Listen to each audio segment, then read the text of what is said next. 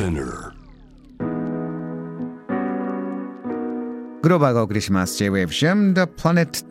今夜のゲストリモートでご登場、宇宙開発スタートアップ iSpace のケビン・ザレスキさんです。よろしくお願いします。さあ、リスナーの方と喋りたい今日のテーブルトークのテーマは、いつか月に行けたとしたらどんな服を着たいか、どんなご飯を食べたいか。これきっかけになるケビンさん、ニュース記事があったそうですね。はい、そうですね。それはですね、アメリカの宇宙局 NASA がもともと2024年に、また60年代70年代以来に初めて有人ミッションで月面に、着陸しようとしています、うん、今回の企画名はアルテミスっていう、ミッションになります。アルテミス計画2024年有人月面着陸、これがどういう状況になってるんですか？そうですね、まあ、皆様ご存知の通り、月面は非常に厳しい環境でありまして、まあ、真空、それから過激な、温度環境でありまして、人間がとっても普通に外で歩けないところですね。でそのために、はい、まあ、真空とマイナス180度からプラス100度っていう環境なので、特別な宇宙服が必要になります、うん、でその宇宙服なんですが、まあ、NASA が今、作ってるところなんですが、間に合わないようですね。はあ、開発が間に合わない。それこそ先ほどおっしゃった、じゃあ60年代70年代大開発時代の宇宙服ではダメなんですか？はい、そうですね。やっぱりいろいろと条件も変わりまして、今回は短期間の滞在ではなくて、もう長期滞在というのは一つと、まあ、いろんな、前回よりも多くの行動を目指しており、まあ、行動範囲、自由度の上げた、そしてもちろん安全性の、重視したものじゃないと、いけないということですね。これどの部分の機能が間に合わなそうだとか、技術のこの部分がこういう理由で遅れてるというのは発表になってるんですか？そうですね。現時点では特に自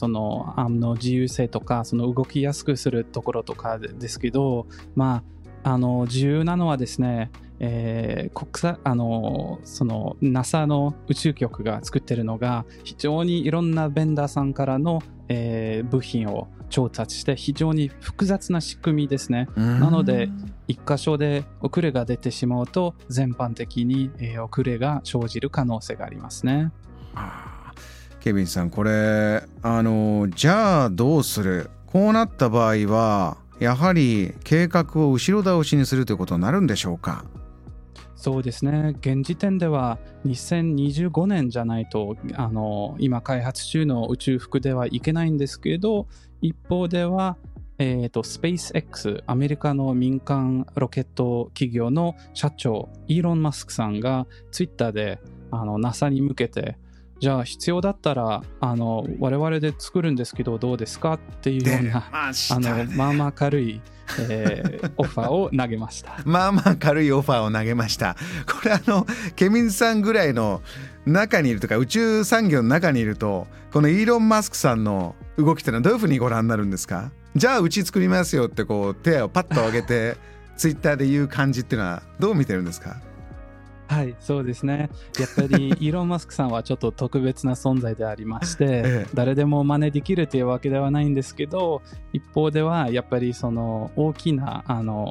宇宙局ですとか、全体的に全世界に、民間企業の、能力と可能性を、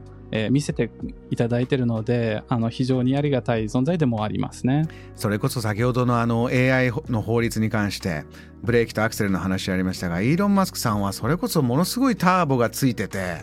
はい、ね、カリスマティックにオールガスノーブレーキですね。なんておっしゃった？オールアクセルノーブレーキですね。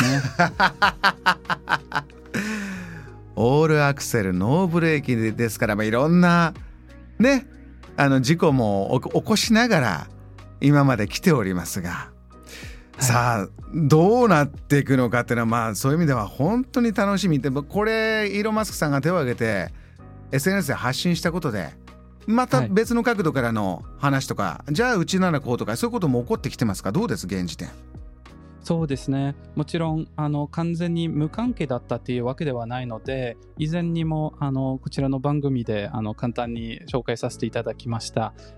すでに日本人の宇宙飛行士も2名が、乗ったそのスペース X 社のドラゴン宇宙機に、スペース X 社のそのドラゴン用の宇宙服を着ていったので、完全に経験がないっていうわけでもないですね。なので完全にこう非現実的だっていうわけじゃないかなとも思います。こういう話になるとね、本当にワクワクするのが、これスペース X だけではなくてね、民間のがもう、ジェフ・ベザスさんとかもありますし、バージン、ブランソンさんとかもありますし、そしてもちろんケビンさん、この日本の企業だって一生懸命今やってる、世界中がやってます。中国、インド、先ほどインドのね話もありましたけど、そういうことまた別で動いてる、ロシアもそうですよね。どんどん別々でやろうとしてるところはいかがですか？こういう宇宙服に関しての開発というのは、かなりまたそれぞれ別の機能性を持たせたりしてるんですか？そうですね。やっぱりその国立宇宙局ですとか、その場合にはやっぱり各国ですとか、JAXA さんも自分のものを開発してると思いますし、EU の ESA、EU 宇宙局ですね、そちらの方でも別のデザインで、ロシアも別のデザインを持っておりましてですね、やっぱりその多様性によって機能を上げながらコストを下げられるので、それはやっぱり市場の力でありまして、民間企業がそこに入って、しまえば、ますますいいものがどんどん安くなるんじゃないかなと思います。さあケビンさん、そこでいくと今日のテーマ、どんな服着たいですか？もう一つ、どんなご飯食べたいか。このご飯でも同じようなこと起こってるんでしょうか？そうですね。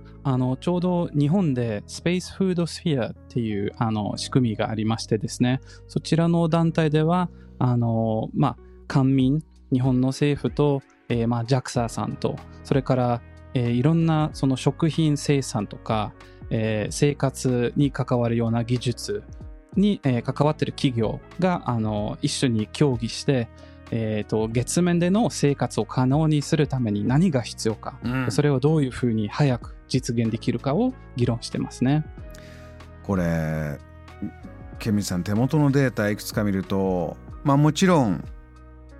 宇宙航空研究開発機構あります。そしてシステムの方は NT データとか NTT データとかね、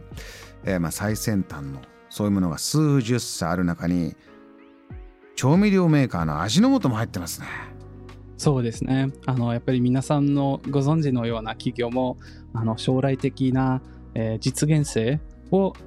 理解していただいているので、長期的に月面で人間の、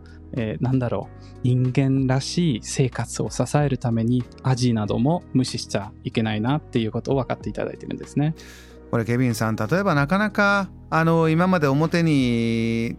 こうね、宇宙飛行士の方の毎日がどう過ごしてるか全部表に出てるわけじゃないですけれども、こういう食生活がもう少し改善されると、例えばもっと心も体もヘルシーになるのにとか、服装がもうちょっとこうなると、もっと生き生き、過ごせるのにとか、そういうことってね、やはりリポートで出てきてるんですか？そうですね。そこはもちろん月面と、例えば国際宇宙ステーションの ISS 上の環境は少し違うんですけど、 ISS にその時間を過ごしてきた宇宙飛行士では、やっぱりその宇宙っていう環境ではどんどん食欲を失ってしまうっていうことがあるので、そうなんですよ。で、その栄養は取れなくなってしまうと、もちろん健康には良くないんですし、宇宙飛行士として起動しなくなるので、そこでどうやって美味しく食べていただけるかっていう研究が必要ですね。これは僕ら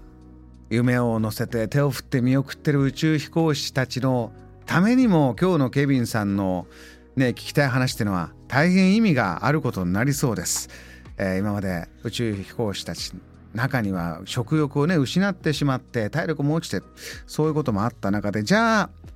どんなご飯を食べたいのか、どんな服を着たいのか、そのままの本音をどんどん教えてほしいということです。あなたのアイデア、